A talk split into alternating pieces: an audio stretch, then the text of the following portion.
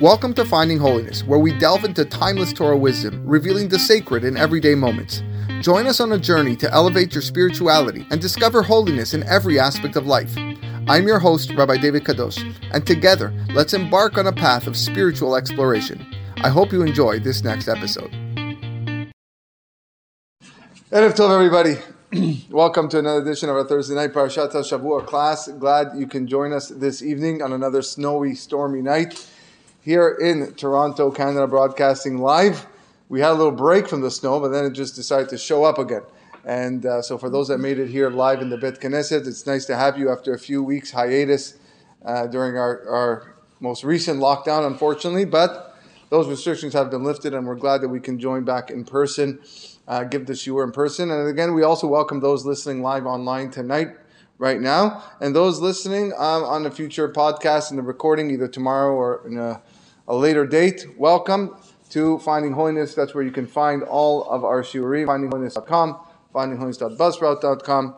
Um, thank you very much. Next shiur is sponsored by Mr. and Mrs. Eve Nahmias in memory of his father, Mr. Yitzhak Nahmias, the words of tonight words of Torah that we say tonight, Bi nishmato ti nafsho serura bitzror ha'chayim. Amen. We are studying Parashat Teruma. Parashat Teruma is very well known to be the parasha of the Mishkan, since it is in this week's parasha that we find the building of the Mishkan and the vessels that are found in the Mishkan. Uh, it's very hard to relate to the uh, parashiot like these because We've never really seen these these vessels in person. Uh, we've seen pictures. Uh, we've seen different uh, images. Nowadays, we're lucky to see have color pictures. Some of our good chashim may uh, you know get into real good detail about it. There's even some videos you can see on YouTube of people making their artistic renditions and going through the Mishkan and the Bet Hamikdash and how it looks like. The truth is, whenever you don't see something in person, it's hard to relate to. It's hard to it's hard to connect to. So you go about the parasha and you're reading about the measurements of the aron and the measurements of the shulchan and the menorah and everything that possess it and the, the mizbeach zahav, which is next week's parasha, the mizbeach hanechoshet, so on and so forth. And uh, again, it's like okay, you know, let's we, again maybe just a reminder to pray for Mashiach, so then we can we can actually uh, get a chance to. Uh, visit and, and, see, you know, maybe the, the, the tour of the of the Western Wall, Bezrat Hashem, one day in days of Mashiach, will lead us to, uh, I guess, an image of what we can see inside. But uh, for now, we're left with what's uh, drawn up in the back of the Humash. So it is that for that reason why the Chachamim, uh, many many scholars of, of, recent generations want to learn a little bit uh, of, of, life lessons uh, from the words of the text, remazim and allusions that, that come from it. And I want to speak about one tonight um, that I think um, you know, can really make a difference in the way we portray ourselves as uh, as Yehudim, as Jews, as uh, those who are God fearing, and especially those that that spend their days learning Torah or listening to Shiurim. And it's very and it's focused on the building and construction of the Aron. The Aron is the first. The ark is the first of the vessels that is um, that we are commanded to, Moshe is commanded to build. The, the pasuk writes, "Ve'asu aron shitim," that you shall make the aron of shitim wood, amatayim v'chetzi orko, two and a half cubits length, ve'ama v'chetzi rochbo, one and a half uh, cubits its width, ve'ama v'chetzi komato, and one and a half cubits tall. V'tzipita oto zav tahor, and you shall cover it with pure gold, mihut, from the inside and the outside titzapenu. You shall cover it. Ve'asita alav zer zahav asaviv. And you should make uh, you should make around it a golden crown. This is the commandment to build the I don't know. One of the most famous uh, lessons from here is that this is the only uh, vessel that has completely half measurements. Right, the, the, the length, width, and height are all half measurements, two and a half by one and a half by one and a half, and of course, rabbis tell us that you know the Aron, which represents the setting of Torah, is never complete. The a person can never say to himself, "I have, uh, I've, you know, I've completely, I've mastered everything." It's not something that you know, not Einstein that you can master uh, all math, mathematics and so on and so forth. No, Torah. No matter the more you, the more you dive into it, the more you realize how much you're lacking. So Torah also always needs to be looked at upon as uh, something that is lacking. It's a half. It's a half measurement. but the Midrash asks a question. Midrash says on all the other uh, vessels in the Mishkan, the command, the word that's used is ve'asita, ve'asita shulhan, and you shall make. But when it comes to the Aron, the ark that housed the luchot, uh, it writes ve'asu, Aron. Asu means they shall make an Aron. Ve'asu.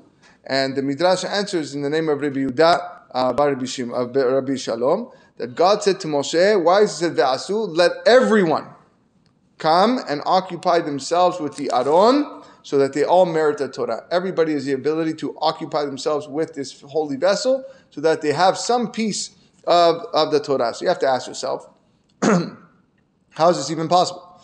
You know, there's there's there's six hundred thousand members of Klal Israel. How can they all come and participate in the actual construction of one one Aron? Um, the Ramban addresses this point in his uh, he quotes this Midrash and he addresses this point in his commentary. And he suggests three possible explanations. He says, one, it could be that every individual donates a little bit of gold. All right, a little bit, uh, one golden ounce, one ounce, whatever it is, half an ounce towards the construction of the Mishkan, and that's how they are a part of the uh, Aron. Sorry, that's a part of the Aron. Another one's that they could they could offer Betzalel some assistance. You know, okay, Betzalel, you want me to go to Home Depot for you? I'll go to Home Depot for you. Yalla, we'll go to Lowe's, Home Depot. I'll, I'll pick up some screws, whatever it is that you need. I'll go out and I'll get it for you to help Betzalel. And the third way is that they could have the kavanah, they could have the intent to do so. And that's something that we're going to focus on a lot uh, today. So the, the practical significance of the first two explanations are very easy to understand. Every every member of Klal Israel who donated to the construction of the Mishkan and its vessels, they could have donated some gold, and now they're a part of the Aron. Uh, and also, they could offer to assist Betzalel. It's very, it's very understandable and and you know easily to to comprehend how that works. But the third explanation of that they should intend to do so, that requires further further explanation. Like what intent exactly do they have to have while Betzalel who's the master architect, while he's fashioning the Aron. Uh, if we understand this uh, idea, then we can we can maybe have the same intent today when we read this portion of the Torah this coming Shabbat and in future years. So we're going to spend a lot of time today on a Gemara found in Masechet Yoma, Daf Ayin Bet uh, Amud Bet, which is an elucidation from one of the Amoraim, one of the most famous Amoraim that we have. His name is Rava.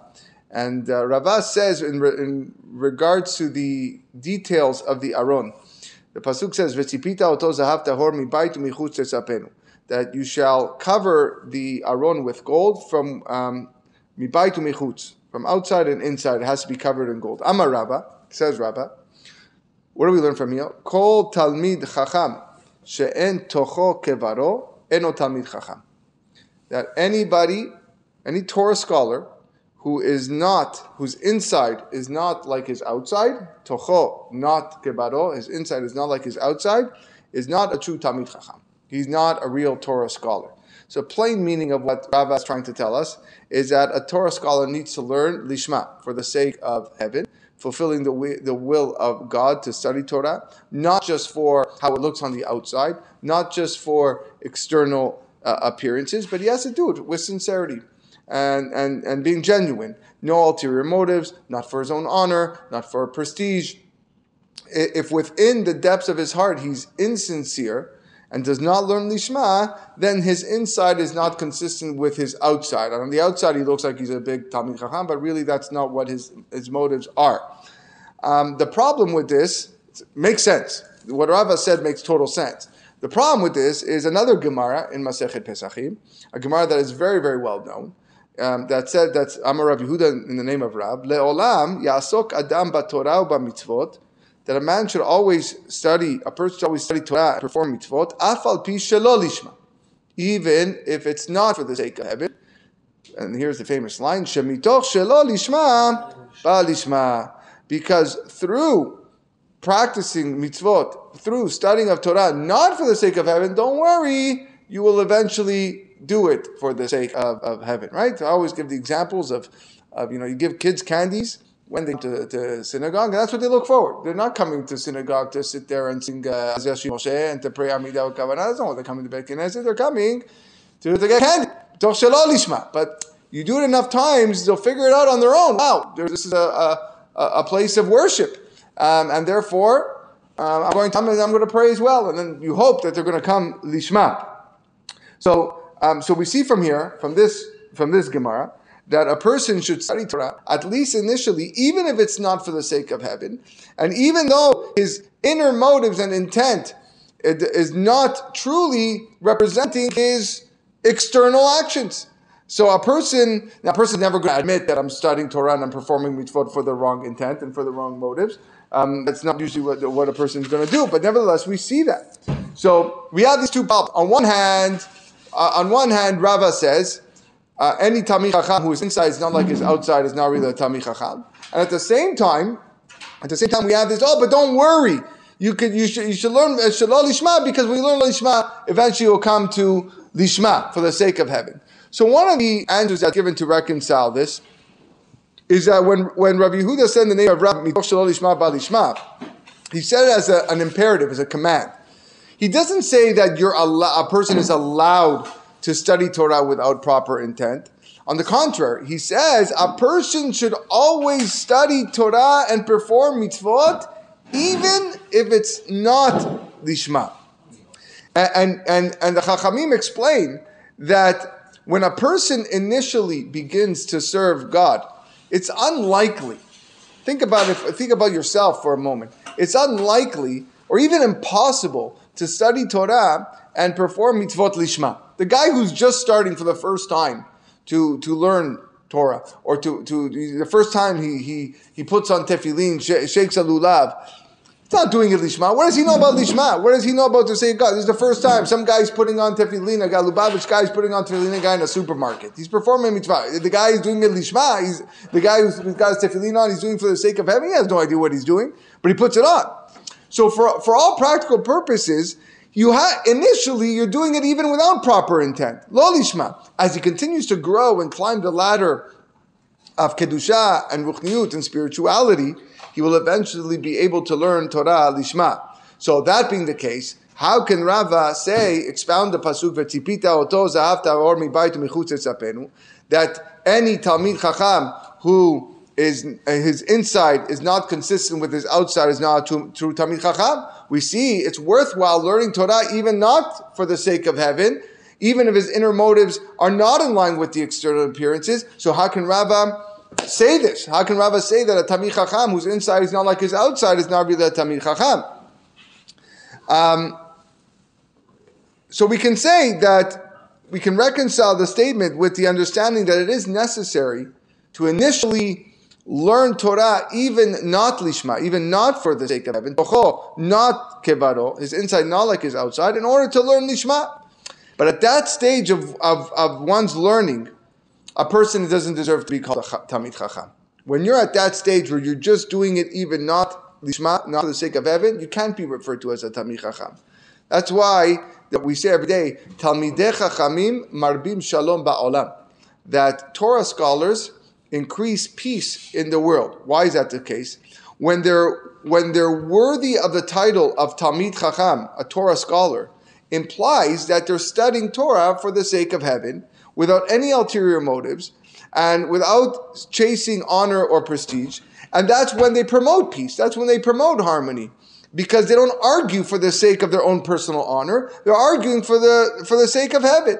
Lichvod shamayim. That's why they're doing. That's why they're marbim shalom. But you have to be at the status of tamid chacham, where a person is doing it lishma. If not, uh, if you're not that set tamid chacham and you have ulterior motives, it's still okay. You still eventually might get to lishma, but you're not tamid chacham, and you're not you're not being marbim shalom ba'olam. Uh, where does the chokhmah come from? It's amazing that we're even called. Why are Torah scholars called a talmid chacham, a, the student of the chacham? So uh, some of the holy books write it's really not appropriate to call anybody a chacham except for HaKadosh Baruch Hu alone. Because God is the essence of wisdom, of chokhmah. All wisdom comes from Him. Okay?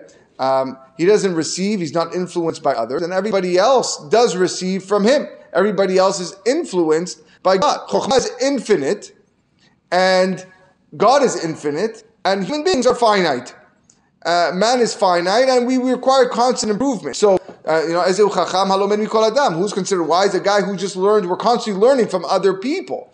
So that's why we're a, we're a Talmid Chacham. We're a student. It's almost like we're, we're, we're Hashem is the rabbi. We're the student of the Chacham. We can never uh, we can never access and attain full Chokhmah. It's impossible. So this is what meaning what Rava's what Rava's trying to say. Any Talmid Chacham whose inside is not like his outside because he's not yet learning Torah for the sake of learning of, of Lishma is not a true Talmid Chacham. Because a Talmid Chacham is only someone who studies Torah Lishma for the sake of God, not for the sake of his own personal honor. Um, because when a person starts to study, he realizes how much, like we said, he still has to learn. If a person studies Lo Lishma, uh, for, for imaginary false honor, then it becomes easy prey for the inclination, the Yetzer Hara, who misleads him to, to make him believe that he is a prominent Torah scholar and does not need to learn from others. Why need to learn from everybody else? I already got my own knowledge. But then you're not real Tami Chacham because you're all in for your honor. You're in for your gava and your, your arrogance. So, so in that case, he certainly doesn't deserve to be called a Tami Chacham. Interesting, staying on this note, the commandment to cover the aron, both inside and outside, with, with gold. And again, like we said, Rava said from here that a Talmid Chacham has to be the same on the inside, same on the outside as he is in the inside, that they must mirror each other. The Noam Elimelech here has a great chidush. And he says, it, it, concerning the special clothing of the Kohen Gadol, the Kohen Gadol wore four extra garments in addition to um, the, of the regular clothing of the Kohen. And he writes that these four special garments needed to be threaded with, um, with gold threads in them. And he explains that the three letters of the Hebrew word for gold is zahav. Zain He Bet, and that word alludes to humility. You might think no, because gold is this very uh, flamboyant metal that, was, that shines out. And but zahav is actually a, a representative of humility. How so? He says that the word zahav uh, decreases in value. Zain is seven, hey is five, and bet is two. And so, in order to uh, delve into the realm of kedusha, the realm of, uh, of, of kehuna, which is the highest level of, of, of, of, the priesthood, and the kohen gadol, which is the highest level of, of the highest level. Um, which is tantamount to gold, that requires shattering a person's gava, shattering his arrogance, and acquiring the trait of humility, submission, reflected from Zahav 752. Now, the obvious question is why did the Torah uh, allude to this as, um, uh, you know, through the word Zahav? Why did they allude to the humility by the word zahav? Why? Just because it was seven five two? You couldn't. You, okay, you find another word that was that has a, a high number and, and, goes low. There are many words in the Torah where we see this um, with de- decreasing numerical values. So the Gemara in Baba Kama daf uh, Pei Aleph Amud Aleph, um, and also the Masechet Megillah daf Kaf Aleph, I believe, talks about that there are three days of the week that we recite the parasha, we read from the Torah that Shabbat, that is Mondays and Thursdays. So that Jews never go three days without uh, hearing the Torah. It's a beautiful allusion to what we just said. Um, uh, uh the, the Khatam Sofer writes that the three days which we read in the Torah are alluded to in the letters of Zahav. Uh, Zayin is a seventh day, seven, that's Shabbat. Uh, hey is Thursday, that's fifth day of the week, uh, five. And Bet is this number two, which is second day of the week, which is which is Monday. So based on the what the Noam Elimelech said, which, which, which we explained before, we can say that maybe the, the Nevi'im who instituted this intentionally chose those three days of Monday, Thursday, and Shabbat to teach us that it's impossible to acquire Torah without the characteristic of humility, which is alluded to by the decreasing numbers of Zahav, seven, five, and two. And of course, famous Gemara that we've quoted many times over here in this shiur uh, with regards to humility, that uh, Torah is compared to water. And why is the words of Torah compared to water? Because just like water flows from higher ground to lower ground, so too the words of Torah are only retained by someone who possesses a lowly self image, uh, humility. Um, so, so now this goes very nicely with, with our pasuk over here. That the aron, we are commanded to build the aron and cover it from inside and outside with gold. And says Rabbah, Kol tamid chacham eno tamid chacham.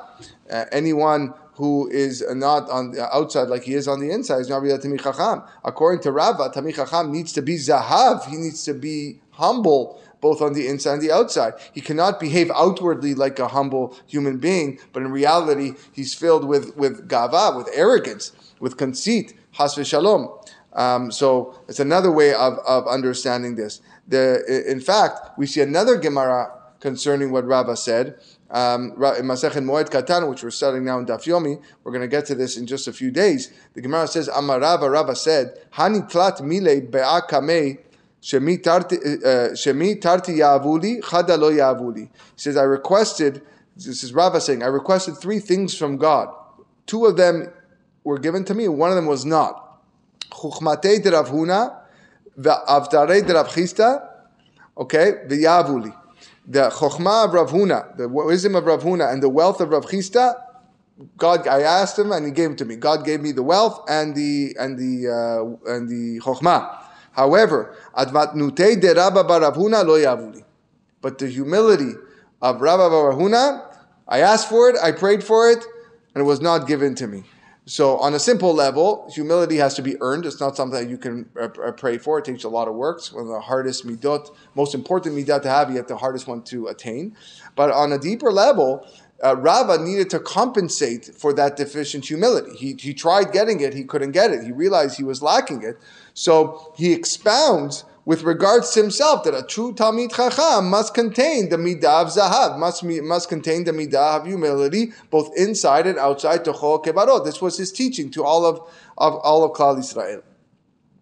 Okay, um, let us gradually move deeper as we normally do on the Thursday night class. We study the words of the Shvile Pinchas of Pinchas Friedman. Um, try to understand Rabba's statement in a little bit more depth. Uh, we said that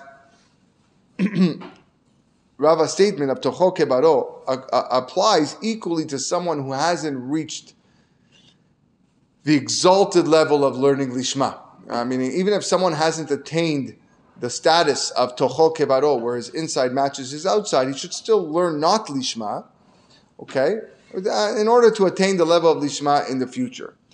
Now, Rashi in this week's parasha, on the commandment to build the, the Aron, uh, he writes, in quotes a Gemara Masechet Yoma, that Betzalel actually made three arks. In constructing the one, he made three.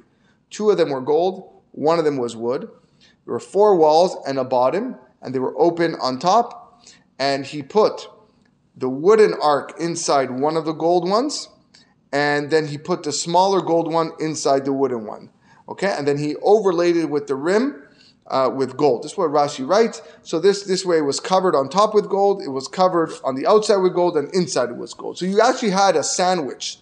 If you were to look a bird's eye view, if you took out the top of the aron, you had a bird's eye view you would see the outer layer gold, the inner layer wood, and uh, the middle layer wood, and the inner one gold. All right, that's what you had. You had three layers. Now, the Mefarshim find this very puzzling. If this is indeed how Betzalel fashioned the Aron, and we're not arguing with, with Rashi here, we, we accept Rashi's uh, explanation. But then, Rava, uh, his statement at the beginning, which we quoted, uh, you know, how, how, did he how did he conclude that any Talmid Chacham whose inside does not mirror his outside is not true Talmid Chacham. According to Rashi, the inside of the Aron was not like the outside of the Aron. The middle ark was made from wood.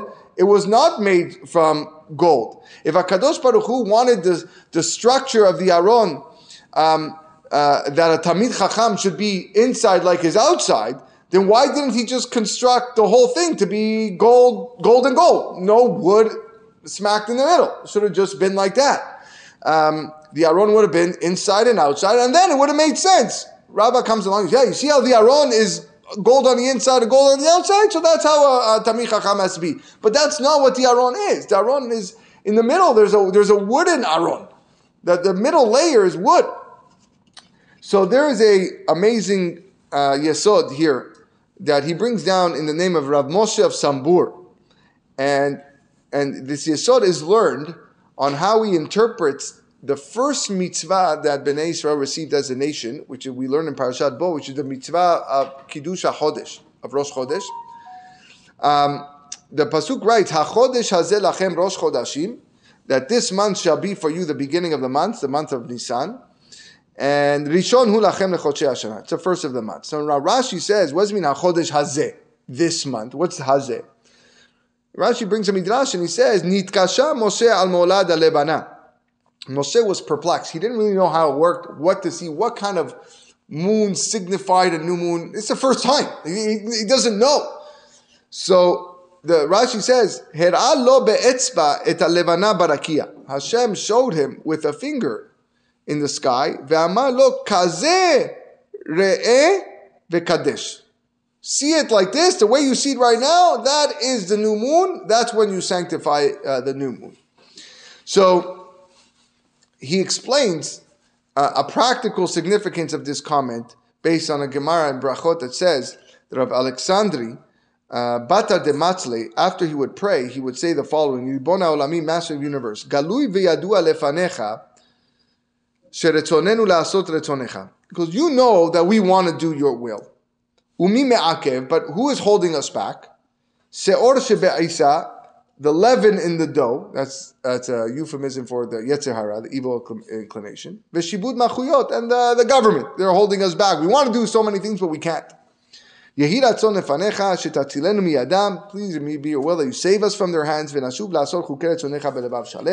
we allow, we can continue uh, serving you. So what does this teach me? A Jew's, um, a Jew's inner desire what we really want is to act with, with Hashem's will. That's what we really want. But the problem is when we proceed to take action and make that desire into a reality, we have the Yetzer Hara, which is the yeast in the dough. The leaven is intervening with all of its might. And now it starts injecting uh, bad thoughts, it, uh, uh, maybe we shouldn't do the mitzvah. Uh, you know, we start, uh, you know, and now all of a sudden our performance of the mitzvah is not lishma, it's not for the sake of heaven. But now, ah, you know what? If I do it, I'll get reward. I'll do this. Now we're not doing it for the real reason that we intended to do it. And that's that. That in a way is what the Gemara says in Masechet Kiddushin Daf Mem. Machshava tova metzarfa lemaaseh that God associates a good thought with the actual deed.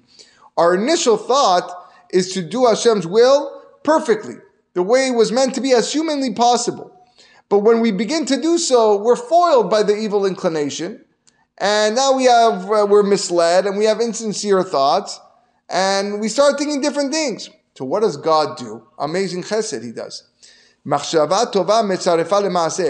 Uh, through his infinite mercy and, and kindness, God combines that initial thought, that well intended thought that you are going to do it lishma for the sake of heaven. Okay? He's going to combine it with the performance of the mitzvah. And it's considered as if he performed the mitzvah like he originally intended to do so. Even though when you actually did it, that wasn't, you weren't thinking that way. You had ulterior motives.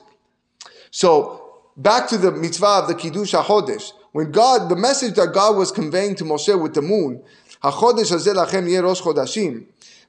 was saying, see it like that. That little sliver of the moon. God was telling Moshe, just like the determination of every month is based on that initial appearance of a tiny speck of the moon, so too every individual needs to strive with all his might to sanctify God with that first inkling of thought that, that came in his mind. Yes, I'm going to do something good without any ulterior motives.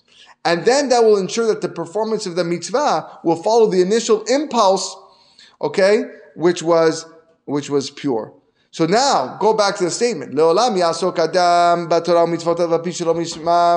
really a person should always strive to engage in Torah study and mitzvot, even not for the sake of heaven, because when you don't do it for the sake of heaven, don't worry, eventually you're going to get there for the sake of heaven. What is that? What is what is uh, uh, based on what we just said is amazing chidush. If a person just intends to do a particular mitzvah for not for the sake of heaven, sorry, if a person intends to do a particular mitzvah, yes, to the Shem Shamayim, that was his initial thought, that was the inkling that was in his mind. But then he sees that the inclination, that Yetzer Hara is harassing him and, uh, and injecting these evil thoughts, confusing him that's not Lishma, persist. Keep on pushing. Doesn't matter. Uh, doesn't matter that Yetzer Hara is giving you, uh, trying to make you think of the reward that comes as a result of it. Do it. God is going to associate your act that was performed, even though you did it not for the sake of heaven, but He's going to associate with your original thought, with the original intent, which was uh, lishma. This, by the way, helps us understand a, one of the, the, the great questions that we have on, on Chumash. Bereshit bara Elokim tashamayim ve'ta'aretz. That God, in the beginning, God created the heavens of the uh, uh, and, uh, heavens and the earth, and the, the name of God that's used is Elokim, which is a name of strict judgment. It's name of, of Din. And the name of Yud Ke, Havaya, is a name of mercy and, and, and Rachamim. When God initially created the world, he had intent that it was going to be done only through strict judgment, but then the, Chachamim write that God, it, wouldn't work. The world cannot survive with that type of uh, of strict judgment, strict standard. So therefore, he inserted midat rachamim. So therefore, the next pasuk later on the next perek says, "Beyom asot Hashem Elokim eretz Hashem Elokim." You see the name of Yud Ke Vav Ke, and you see the name of Elokim. So now you have a combination of strict judgment and mercy in the creations of the heavens. So the famous question everybody asks is, Hakadosh Baruch Hu's obviously able to foresee the, the, the future. Okay, so how is it possible to suggest that he initially thought to create the world b'midat adin, and then reconsidered uh, when he saw that the world could not survive. But based on what we said, a great answer over here. While it's true that the Yetzer Hara, the inclination, in, introduces thoughts of of um, self pride or uh, or thoughts of, of reward when he performs a mitzvah. Nevertheless, a person has to strive uh, to initiate that performance with the purest of intentions solely for the sake of God because the initial thought emanates from a place that's beyond the Yetzer Hara. The Yetzer Hara only comes in afterwards. So Bereshit bara Elokim v'ta'aretz. The purpose of the creation of the heavens of the earth was Bereshit, was for the purpose of Reshit. Now that word Reshit has so many meanings. Reshit is Israel, Reshit is Torah. There's so many things that Reshit is. But now we can basically say that Reshit is the person's initial impulse, what first came. Heaven and earth was there for us to serve God based on what we originally intended to fulfill God's will at the most purest, most ideal uh, way. So that's what it means. At first, God wanted to create the world with midat adin. From the aspect of the beginning of the way was if, if man acted in the initial impulse, it made perfect sense. The world is running with, with din. At that moment of impulse, the Yetzer Hara is not in control. He has no um, effect on us. And therefore, God judges a person at that moment, bedin, the way it's supposed to be.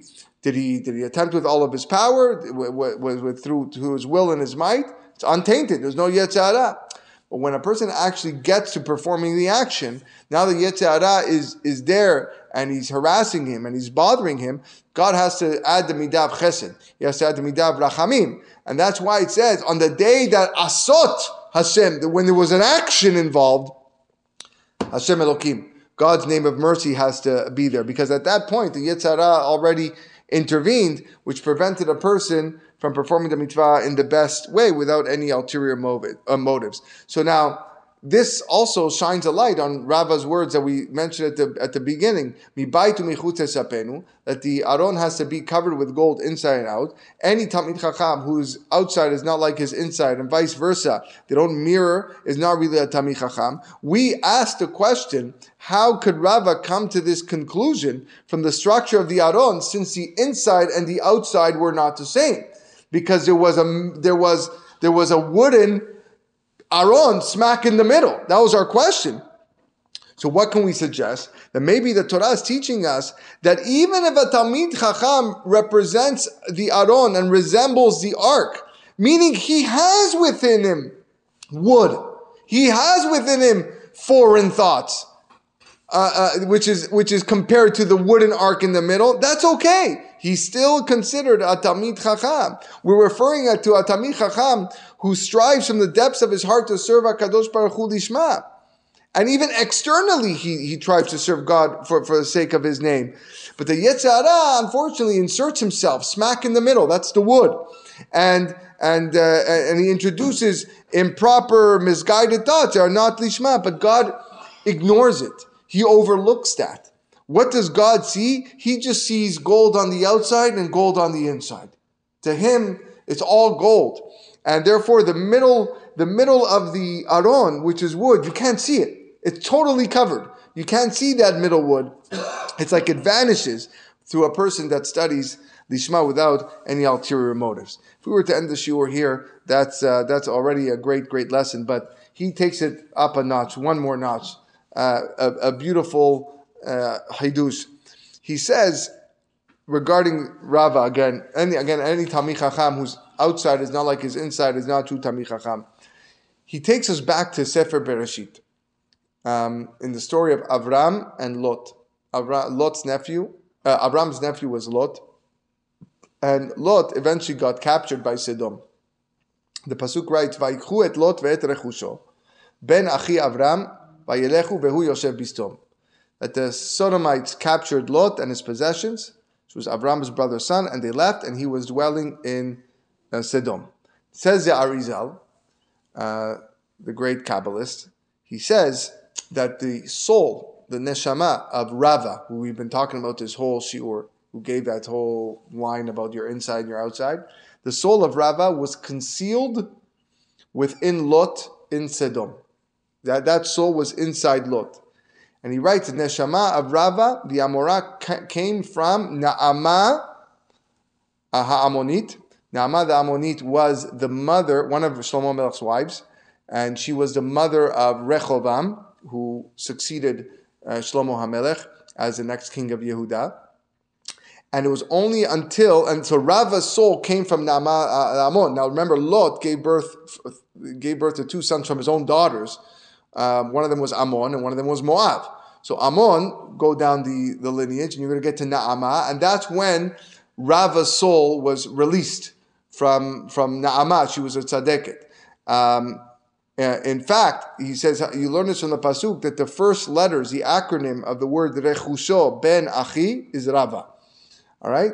So when, the, when these negative influences took Rava, uh, when took Lot captive, they also took the neshama of Rava in with with Lot, and his neshama was only set free uh, later on in history by Naama, one of Lot's, uh, Lot's descendants. Um, what does Rava, Rava, by the way, maybe I should said this beginning, Rava is the Amorah that is mentioned the most in the entire Gemara. Rava and Abaye. You cannot go three pages of Talmud without finding their name. They are absolutely everywhere. So when I say Rava says something else, this is just one of hundreds of things that he says. Uh, Rava says in Masechet Chagiga, which is the next Masechet we're going to learn in Daf Yomi, uh, he says, "My dichtiv." What's the meaning of the pasuk in Shir Shirim? El ginat egoz yarati lirot beibe nahal. I went down to the garden of nut trees to see the green plants in the riverbed. riverbed. So Rava asks, Lama nimshalu talmidei chachamim leegos? Why are Torah scholars compared to a nut? Now today you call a Torah scholar, you're a nut. I don't think he's going to take it too lightly. I think you call anybody a nut. I don't think you're compared to but, but the Torah, Shlomo Melech compares a Torah scholar to a nut. Why? Lomar lecha, to tell you. Ma egoze, just like this nut. Afa pishem meluchlach betit, that it's soiled with mud, uvitzoa, and dung, shebetocho nimas. What's inside is not distasteful. What's inside the nut is good. Af talmid chacham, even a talmid chacham, afal pishe sarach en toratonim eset. Even though he may have gone astray, his Torah is not distasteful. This is what Rava says.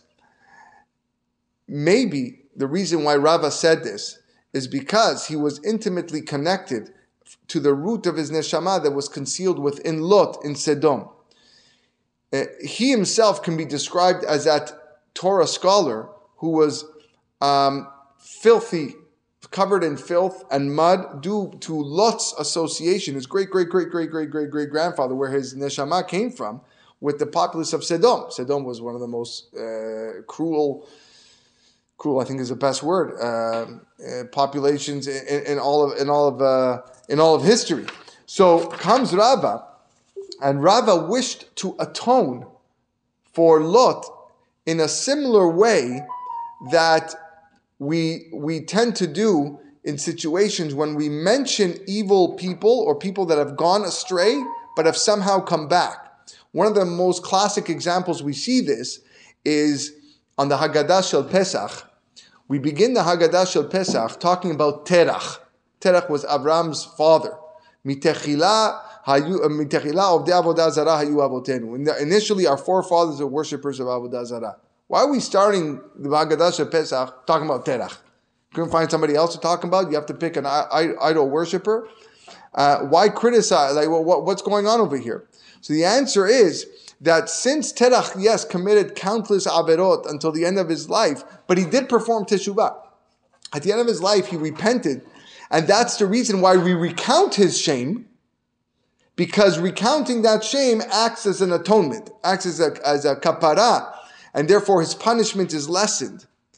So in Parashat Lech Lecha, the Torah writes, "Vegam lelot haolechet Avram ayatzonu bakar ve'olim." Lot, who went with Avram, also had flocks and cattle and tents. He was very wealthy. V'lo nasa otam haaretz lashevet yahdav. The land could not support them living together. Ki ayarechusham rav, because their possessions of Lot were abundant. They weren't able to, to dwell together. Says the Khatam Sofer, Eretz Israel, the land of Israel, could not bear Lot and his possessions because Lot's inner self and outer self were discordant. He was not tocho kebaro. His inside and his outside were not mirror images of each other. Lot and Abraham had to grow apart. Abraham was described as rechush gadol, meaning he had everything. There was kedusha, there was harmony. Lot is described as rechush rav. He had much, a lot. And that means that he was always seeking more. Since Lot and his possessions didn't reflect the kedusha like Abraham's did, they kept on fighting. They kept on bickering with each other until they came to Canaan. They couldn't remain in the same land. They couldn't unite.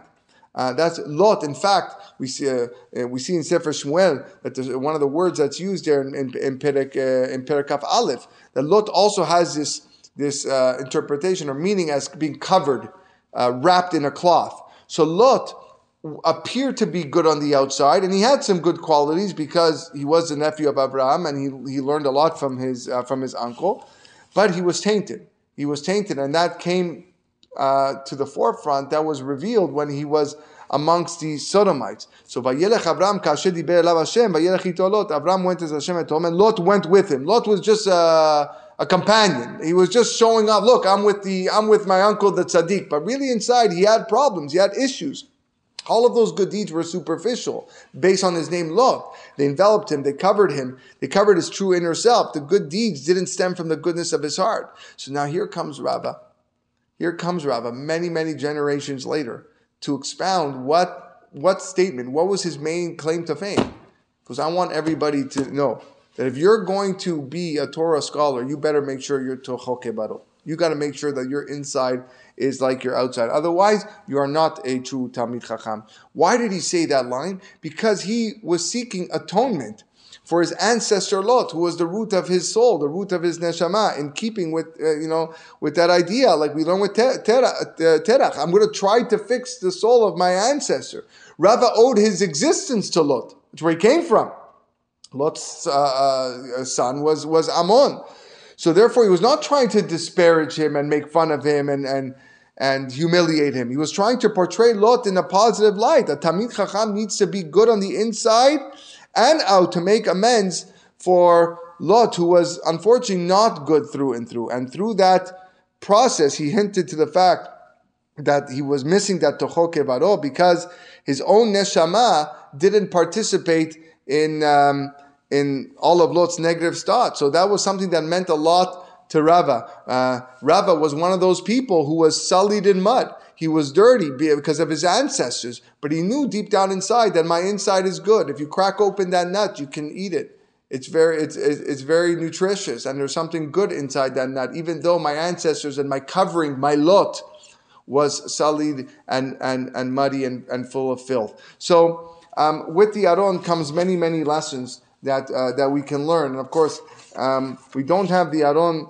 today to actually uh, stairs. They say it's still around somewhere and buried um, deep in the mountains somewhere in, in the Middle East. But if there's one thing that we can walk out with is this um, this idea, this notion to be true to ourselves. Uh, you know, what we portray on the outside needs to be exactly what we feel on the inside with regards to our Torah study and also with regards to the relationships that we have with our with our friends and our family and our community members.